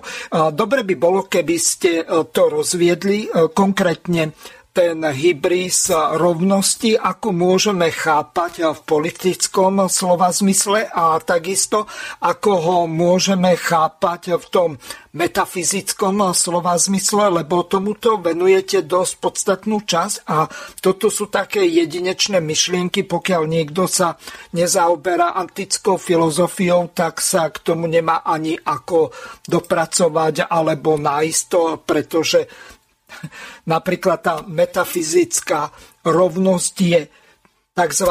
dominanciou alebo dominantou eh, liberálnej tzv. ľavice, hoci napríklad Eduard Chmelár alebo aj pán profesor Drulák, tak už e, týchto liberálov, najmä tých progresívnych, ani k lavici neradia skôr k nejakému extremistickému stredu. Ale e, vráťme sa k tomu hybrisu rovnosti a oddeleniu toho metafyzického chápania od toho politologického alebo politického. Nech sa páči. Ještě úvodem řekl, že s panem Eduardem Chmelárem i s Petrem Drulákem bych eh, v tomto souhlasil. Já také nevnímám liberální levici jako levici a spíš to používám z toho důvodu, že eh, tento pojem je zažitý, ale ve skutečnosti eh, z mého hlediska to levice není. Problém rovnosti, na to se tam snažím upozornit a jeden vlastně Nejpodstatnější věc je podle mě, že ve veřejné diskuzi, v politické diskuzi dochází k takové bezděčné, eh, bezděčné záměně různých eh, možností, jak eh, pojem rovnost chápat. V politickém smyslu se tak rovnost má podle mě smysl, pokud ji budeme chápat jako rovnost občanů před státem. To je definice politická definice rovnosti. Pokud eh, se začneme zabývat takovými otázkami jako eh, rovnost eh, v tom smyslu, že muž si může zvolit být ženou a že nesmí být diskriminován, tak se dostáváme na úplně jiné pole, protože najednou vlastně požadujeme po státu, aby měnil jazyk, aby nutil lidi mluvit jiným způsobem, aby je nutil popírat svoji životní zkušenost, aby nemluvili podle toho, jak ten člověk vypadá, co vidí, ale podle toho, k čemu jsou donuceni. Takže já se tam snažím rozlišit dvě polohy rovnosti, rovnost politickou a rovnost metafyzickou, která je podle mě natolik vágní, že ji nelze nějakým způsobem definovat, pokud bychom se to, o to nepokoušeli třeba ve smyslu náboženském jako rovnost lidí před Bohem, ale úkolem politického státu, který není totalitární, není podle mě zavádět metafyzickou rovnost, ať už ji chápeme jakkoliv, ať už ji chápeme v rámci eh, křesťanství nebo v rámci eh, progresivního liberalismu, který eh, na sebe bere dneska znaky náboženského hnutí. Viděli bychom tam spoustu vlastností, které příslušejí spíše náboženství než, než politické ideologii. Takže já se tam snažím zdůraznit, že pokud se posouváme dezinterpretujeme tu rovnost, snažíme se ji vnímat jako rovnost eh, metafyzickou, tak to vede k tomu, že se pak snažíme prosazovat tu vizi, že jsou všichni stejní, že se nemá rozlišovat muž, žena, otec, matka eh, a tak dále. A eh, to tenduje k totalitární politice, k politice, kdy prostě část lidí s vidinou toho, že oni jsou nositeli té nové morálky, tak je to opravňuje k tomu i násilím nebo jakýmikoliv podvodnými metodami vnutit tu svoji pozici ostatním. Ale zároveň s tím vlastně je tady problém té politické rovnosti, který není v naší demokracii, v naší současné liberální demokracii, není vyřešen, protože na to upozorňuje dlouhodobě levice, právě eh, socialistická hnutí už od 19. století. Problém je ten, že mm, nestačí jaksi ten politický hlas, ale v našem, v našem světě to funguje, že kdo má peníze, tak eh, má i tu politickou moc. Mluvili jsme tady o tom dlouho, že národní korporace jsou schopni prosazovat legislativu ve svém zájmu, takže já bych řekl, že podstat, podstatou levice je mimo jiné to, že upozorňuje na problém, že ve světě křiklavých sociálních nerovností není možná rovnost politická. Mm-hmm. Že rovnost politická je v tom případě fikcí. No, e, dobre by bolo, keby sme ešte prebrali ten Aristotelov pohľad na etiku, na to, čo my v našom binárnom alebo duálnom ponímaní chápeme ako dobro a zlo. Aristoteles to vysvetľuje úplne iným spôsobom, že to, čo sa považuje za dôstojné, správne, zachraňujúce, je niekde uprostred medzi dvoma krajnými možnosťami, dvomi extrémami. To znamená, ako keby to zlo bolo aj zľava, aj zprava, alebo z hora, z dola, akokoľvek sa na to pozrieme. A to dobre by bolo niekde uprostred. Niekedy sa aj hovorí, že stredná cesta, alebo pravda je niekde uprostred medzi týmito dvomi extrémami. Takže z tohoto hľadiska by bolo dobre vysvetliť našim poslucháčom, prečo ste k tomuto pohľadu, ktorý nie je v našej židokresťanskej tradícii zaužívaný, prešli, skôr je zaužívaný v tej filozofii gréckej alebo antickej.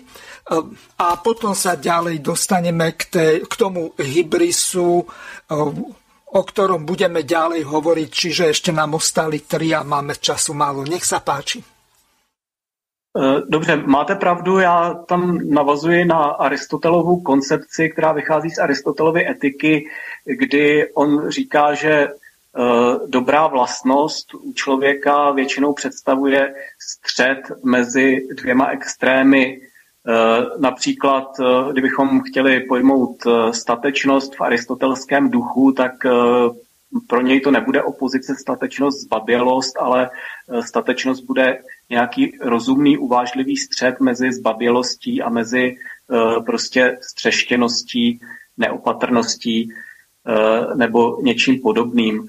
Aristoteles uvádí ještě, uvedu jeden jeho konkrétní příklad, eh, pojem dobrý společník, což je podle něj zase střed mezi eh, ten eh, prostě umírněný střed mezi mrzoutem na jedné straně a mezi hrubým šaškem na straně druhé. Což je téma, které já tam vlastně artikuluji v návaznosti na to, jak funguje naše politická scéna zejména tedy ta politická diskuze, ideologická, diskurzivní, kdy se střetáváme a dneska tedy zejména u liberálů, že určitá myšlenka je označená jako absolutní zlo a oni vlastně se od té myšlenky snaží co nejvíc vzdálit. Ta myšlenka je pro ně tabuizovaná a vlastně tu vzdálenost dotahují až do opačného extrému, který je ale ve skutečnosti také špatný a ta společnost není schopná se proti tomu bránit. My prostě se nedokážeme, my jsme přijali uh, určité, uh, na základě historické politické zkušenosti jsme uh, převzali určité hodnoty, něco vlastně jsme přijali jako pravdu, jako něco, co nám potvrzuje ta zkušenost, například tedy, že ta komunistická totalita je špatná, ale pak vlastně to vede k tomu extrému, eh, který jsem tady popisoval, že, který ale naštěstí dnes eh, není už tak nebezpečný, ale k tomu extrému, že je potřeba budovat eh, kapitalismus bez přívlastků, čímž vlastně nám z toho vypadává právě ten umírněný střed, který by představoval sociální stát, který řeší ty problémy, které vytváří kapitalismus a není ani vlastně není to ani ta komunistická totalita a není to prostě ani ten tvrdý bezohledný kapitalismus, ale v dnešní, eh, v dnešní společnosti eh, v posledních, dejme tomu, deseti letech eh, vlastně ty extrémy se, jsou mnohem nebezpečnější v jiných oblastech. Multikulturalismus, rasismus.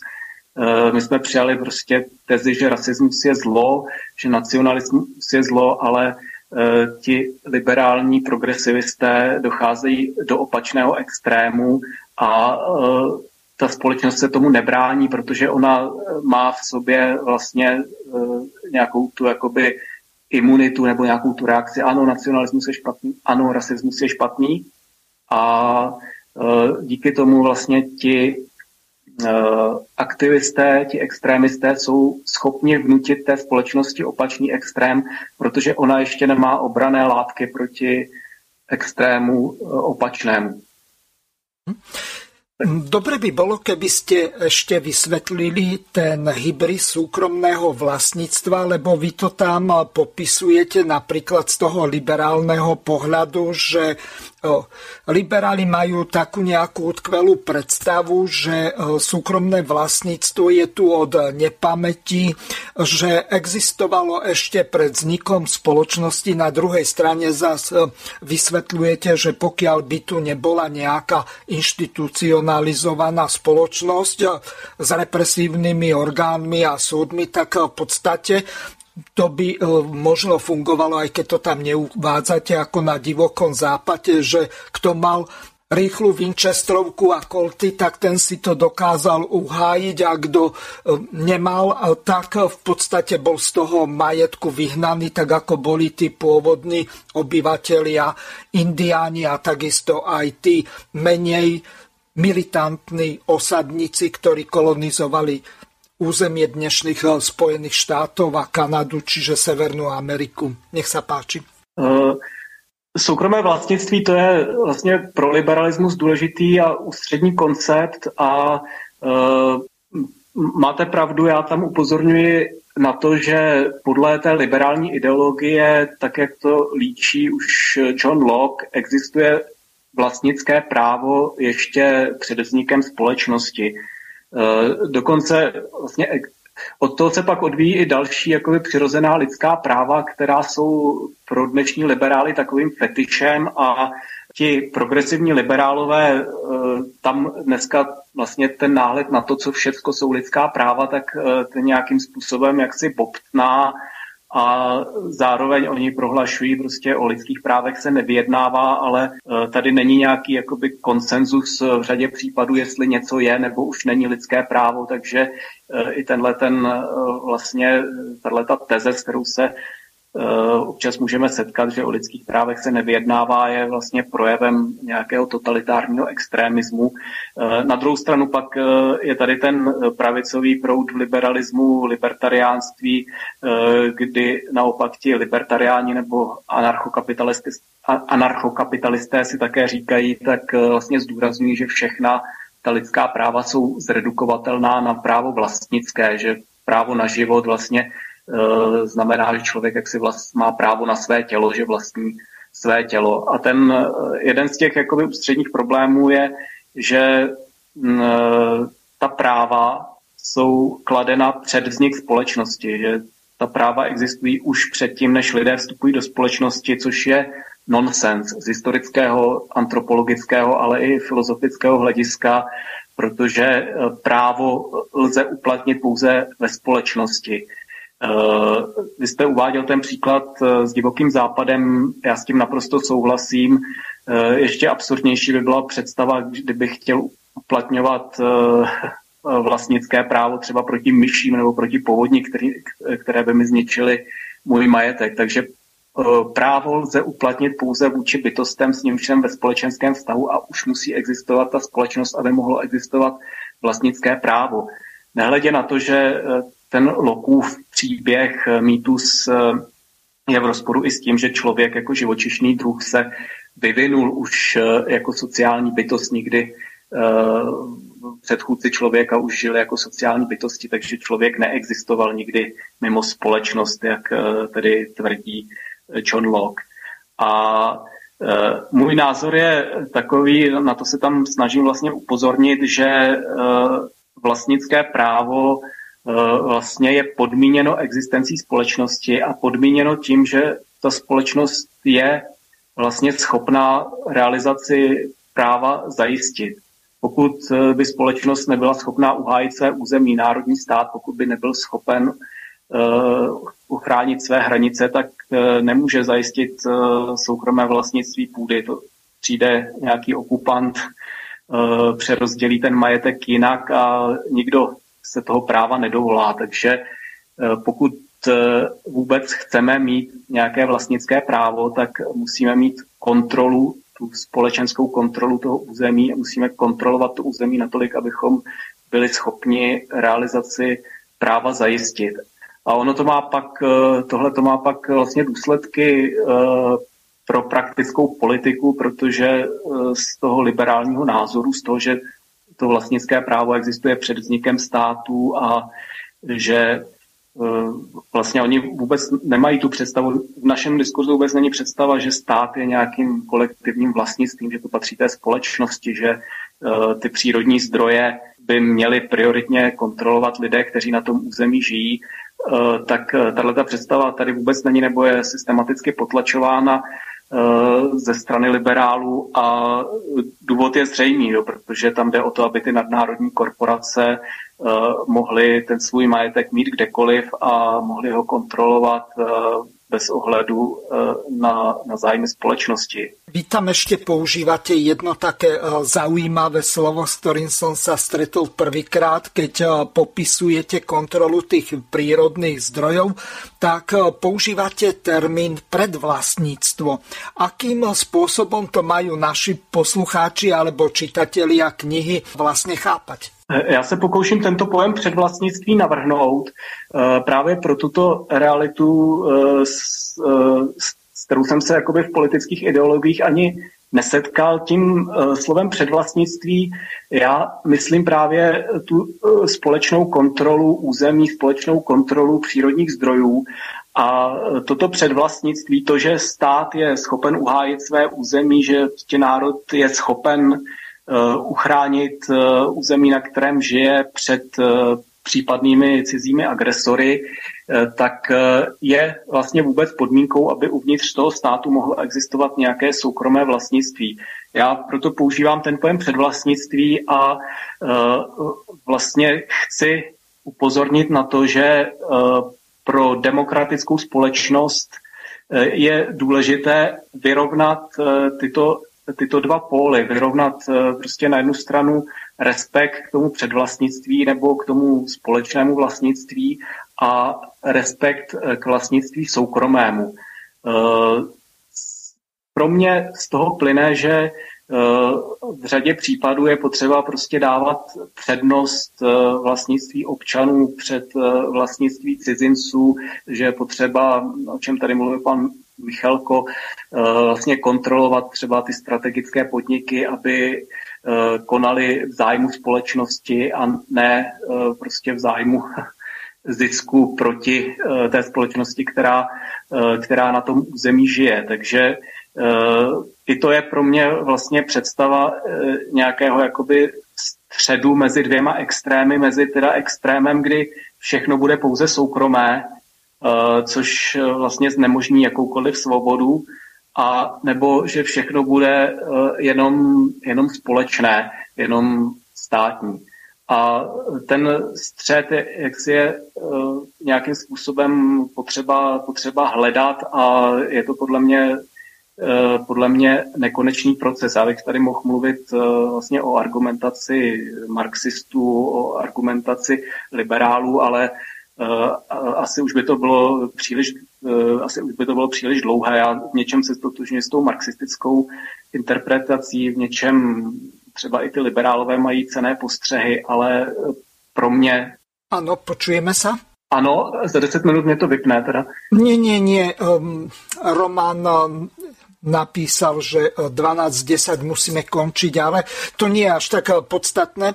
Vráťme sa k tomu, o čom sme hovorili skôr ešte, ako preberieme ten hybrid multikulturalizmu a rasy.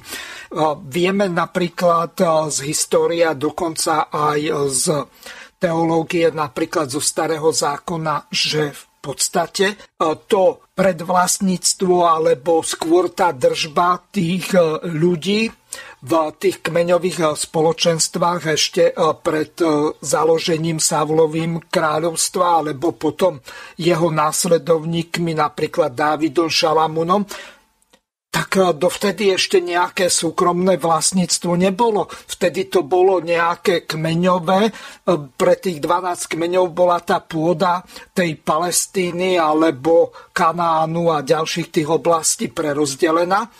A eh, Vieme až, že za čias Achaba, čo popisuje napríklad prorok Izaiáš, tak on navedený svojou manželkou nejakou pohanskou princeznou, tak v podstate Uriáša Hetejského vyvlastnil, takže mu zobral jeho záhradu politickou mocou, lebo ten kráľ už sa stával takým, že máva väčšiu moc ako tí ostatní ľudia alebo tí sudcovia a proroci.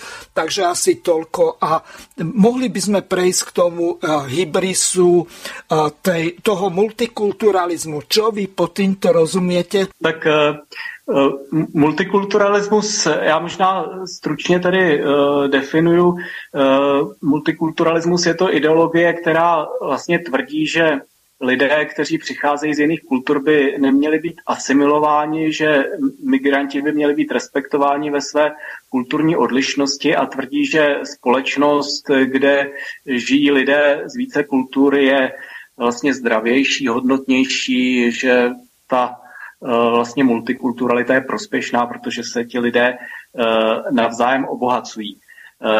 Eh, já multikulturalismus vnímám jako součást liberální ideologie. Vlastně je to, nějak, to funguje určitými jako několika způsoby. Jednak to ospravedlňuje masovou migraci a snaží se to ospravedlnit nebo vlastně potlačit ten problém, který tady vznikl, kdy po dlouhých letech masové migrace na západě existují eh, prostě špatně integrované skupiny, tak eh, multikulturalismus na to nějakým způsobem reaguje a nějakým způsobem omlouvá selhání elit, eh, které tento stav dopustili. Základní problém je podle mě v tom, že multikulturalismus prostě určitým způsobem popírá realitu především eh, v tom, že multikulturní společnost je tak trochu protimluv, když si rozebereme semanticky obě tato slova. Společnost je utvářena sdílenou kulturou, takže ve chvíli, kdy lidé nezdílí tu kulturu, tak ani nežijí ve stejné společnosti. Multikulturní společnost se rozpadá, nefunguje jako společnost jedna. Zároveň multikulturalisté tvrdí věci, které jsou rovněž problematické. Oni třeba si představují, že lze něco jako integrace bez, bez asimilace, že stačí, aby lidé se naučili jazyk, přijali zákony té země a budou integrováni nebo dodržovali zákony té země, ale e, tak to jednoduché to zdaleka není a, a navíc ani stoupenci multikulturalismu nejsou třeba do, důslední v tom, aby vyžadovali, že skutečně migranti ten jazyk budou, meno, e, budou vlastně znát a ovládat.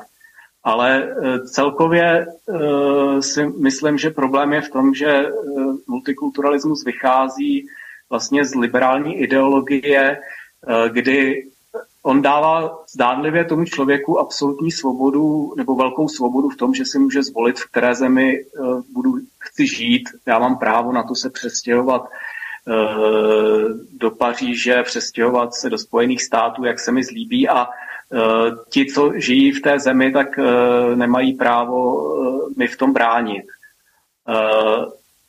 Tím no. je vlastně tak ano. v závere, vzhľadom k tomu, že Roman bude musieť odísť, tak by som mu dal záverečné slovo a my to ešte potom dokončíme, ten hybrid z rasy.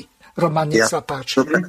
Takže myslím, že sme celkom zaujímavo nasvietili pohľad na suverenitu e, z takých filozofických hľadísk. E, táto debata už má naozaj výsostne aj taký filozofický a taký nad e, rozmer. Takže som veľmi rád, že aj tento pohľad bol v, tejto, v tomto sporníku daný.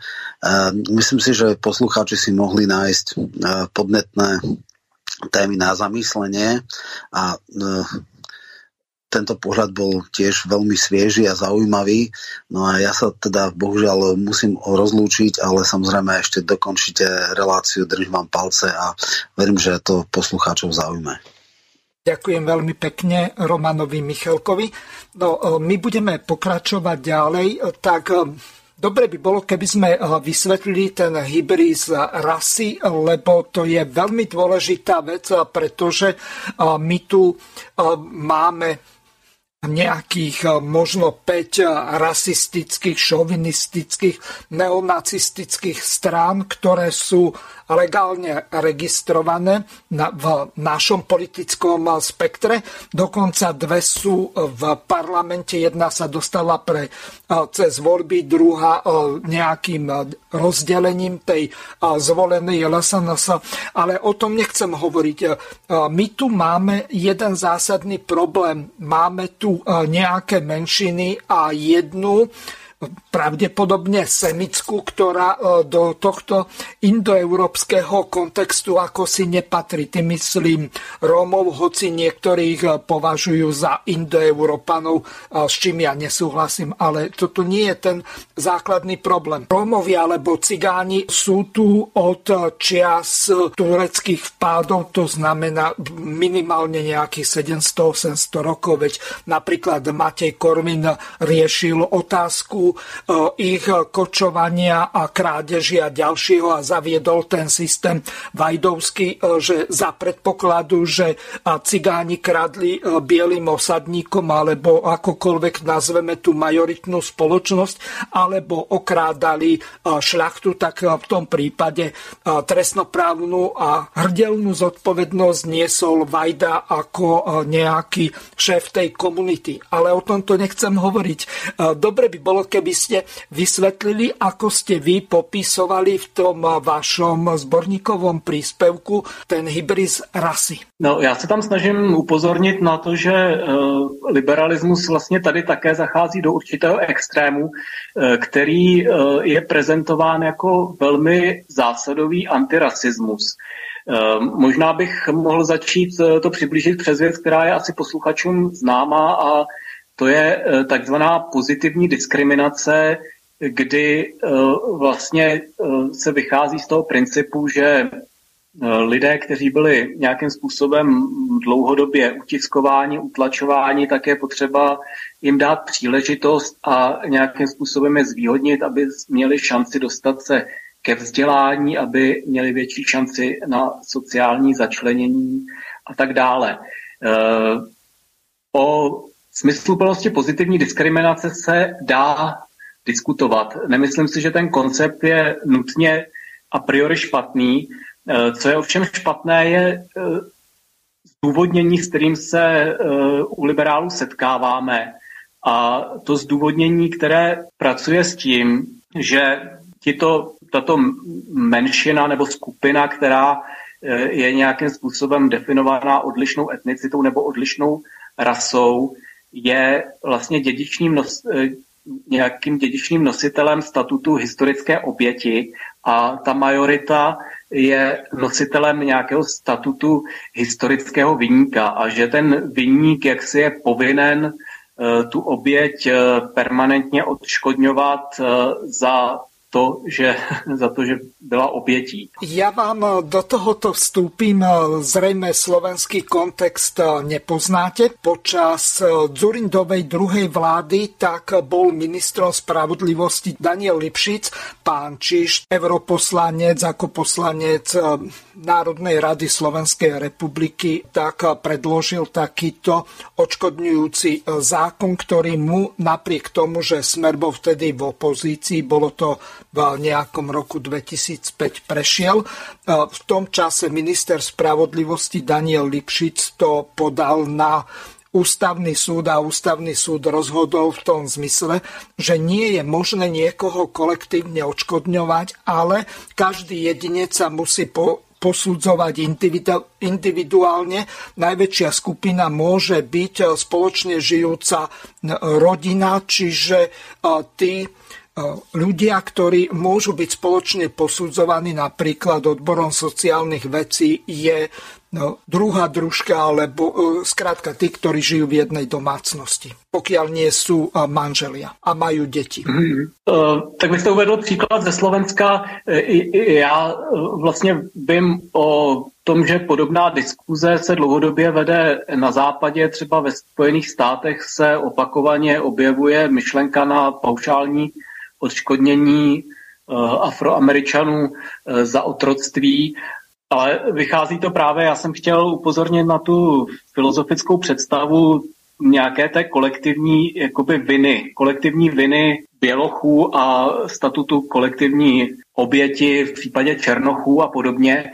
A ono to pak eh, vede k takovým absurdním důsledkům, které můžeme pozorovat i třeba v politických rozhodnutích. Já bych tady zmínil deklaraci Evropské unie schválenou Evropským parlamentem o právech lidí afrického původu v zemích Evropské unie. Tam vlastně Evropská unie vyzývá vlády, aby eh, poskytovali eh, podporu obyvatelům prostě afrického původu, že jsou diskriminováni na trhu s bydlením a tak dále. Eh, což samozřejmě je v pořádku odstraňovat diskriminaci, ale ona tam pracuje právě s konceptem, s konceptem té historické viny. No len o... moment.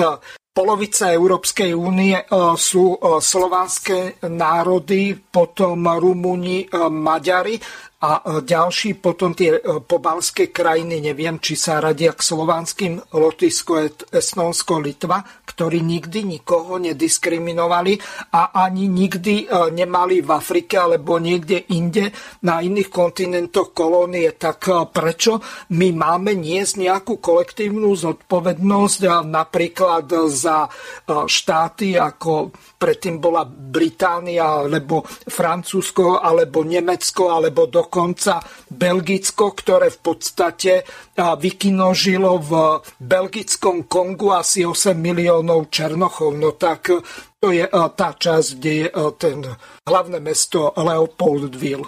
Alebo aspoň pôvodne sa tak nazývalo. Takže toto je niečo nepredstaviteľné a to druhé Kongo, toto sa nazýva demokratické ktoré bolo belgické a potom je francúzske Kongo, kde je hlavné mesto Brazzaville, tak to zase kolonizovali Francúzi. Čiže my prečo máme nie zodpovednosť za nejakú rovníkovú Afriku, keď sme my nemali kolónie tak ako Francúzi v Alžírsku alebo v iných častiach? To mi nejde To je právě přesně to, to je přesně to, na co chci upozornit. Eh, tady, eh, vy jste řekl to, k čemu jsem směřoval, ano. Eh, že ten konstrukt je vlastně kontroverzní v tom, že přesně tak, že do toho zahrnuje na základě nějakého rasového klíče příslušníky národů, které, které neměly naprosto nic společného ani s kolonizací, natož s nějakým transatlantickým obchodem s otroky, s čímž také ta deklarace Evropské,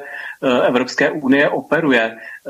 Naopak jeho východní Evropa byla pod dlouhodobou nadvládou Turecka a místní původní obyvatelé byli obětí zotročování ze strany Turků, takže ten koncept vlastně téhleté historické viny Bělochů, s kterým pracuje právě ta Evropská unie, vlastně vytváří situaci, když to analyzuju zase řekněme z toho filozofického hlediska, tak eh, já úplně nepopírám myšlenku, že existuje nějaká kolektivní zodpovědnost eh, politická, ale tu musí nést nějaký politický subjekt.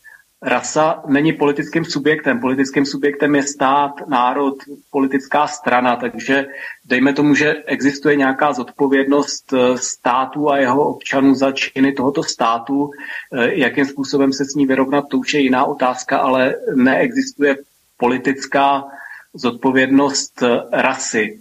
A pokud někdo tvrdí, že něco takového existuje, což třeba v té deklaraci tvrdí europarlament, ale setkáváme se s tím i prostě v myšlení amerických liberálů a tak dále, e, tak e, je prostě rasista. Ten vlastně ten zásadový antirasismus liberálů je dovádí až prostě k rasismu, kdy vlastně kategorizují lidi na základě rasy a Americe, a to tam zmiňuji v tom svém textu, že existují takzvaní bílí separatisté v Americe, což je politický proud extrémně pravicový, který tvrdí, že prostě by se Běloši měli oddělit od Černochu a měli by mít eh, vlastně žít ve svém státě jenom Běloši. A to je považováno v tom obecném diskurzu za velmi nebezpečnou formu rasismu. Ale eh, ten bílý separatismus, jeho stoupenci, tak vlastně požadují, aby rasa se stala politickým subjektem. A teď jejich odpůrci, ti progresivní liberálové, ti fakticky stvrdí, že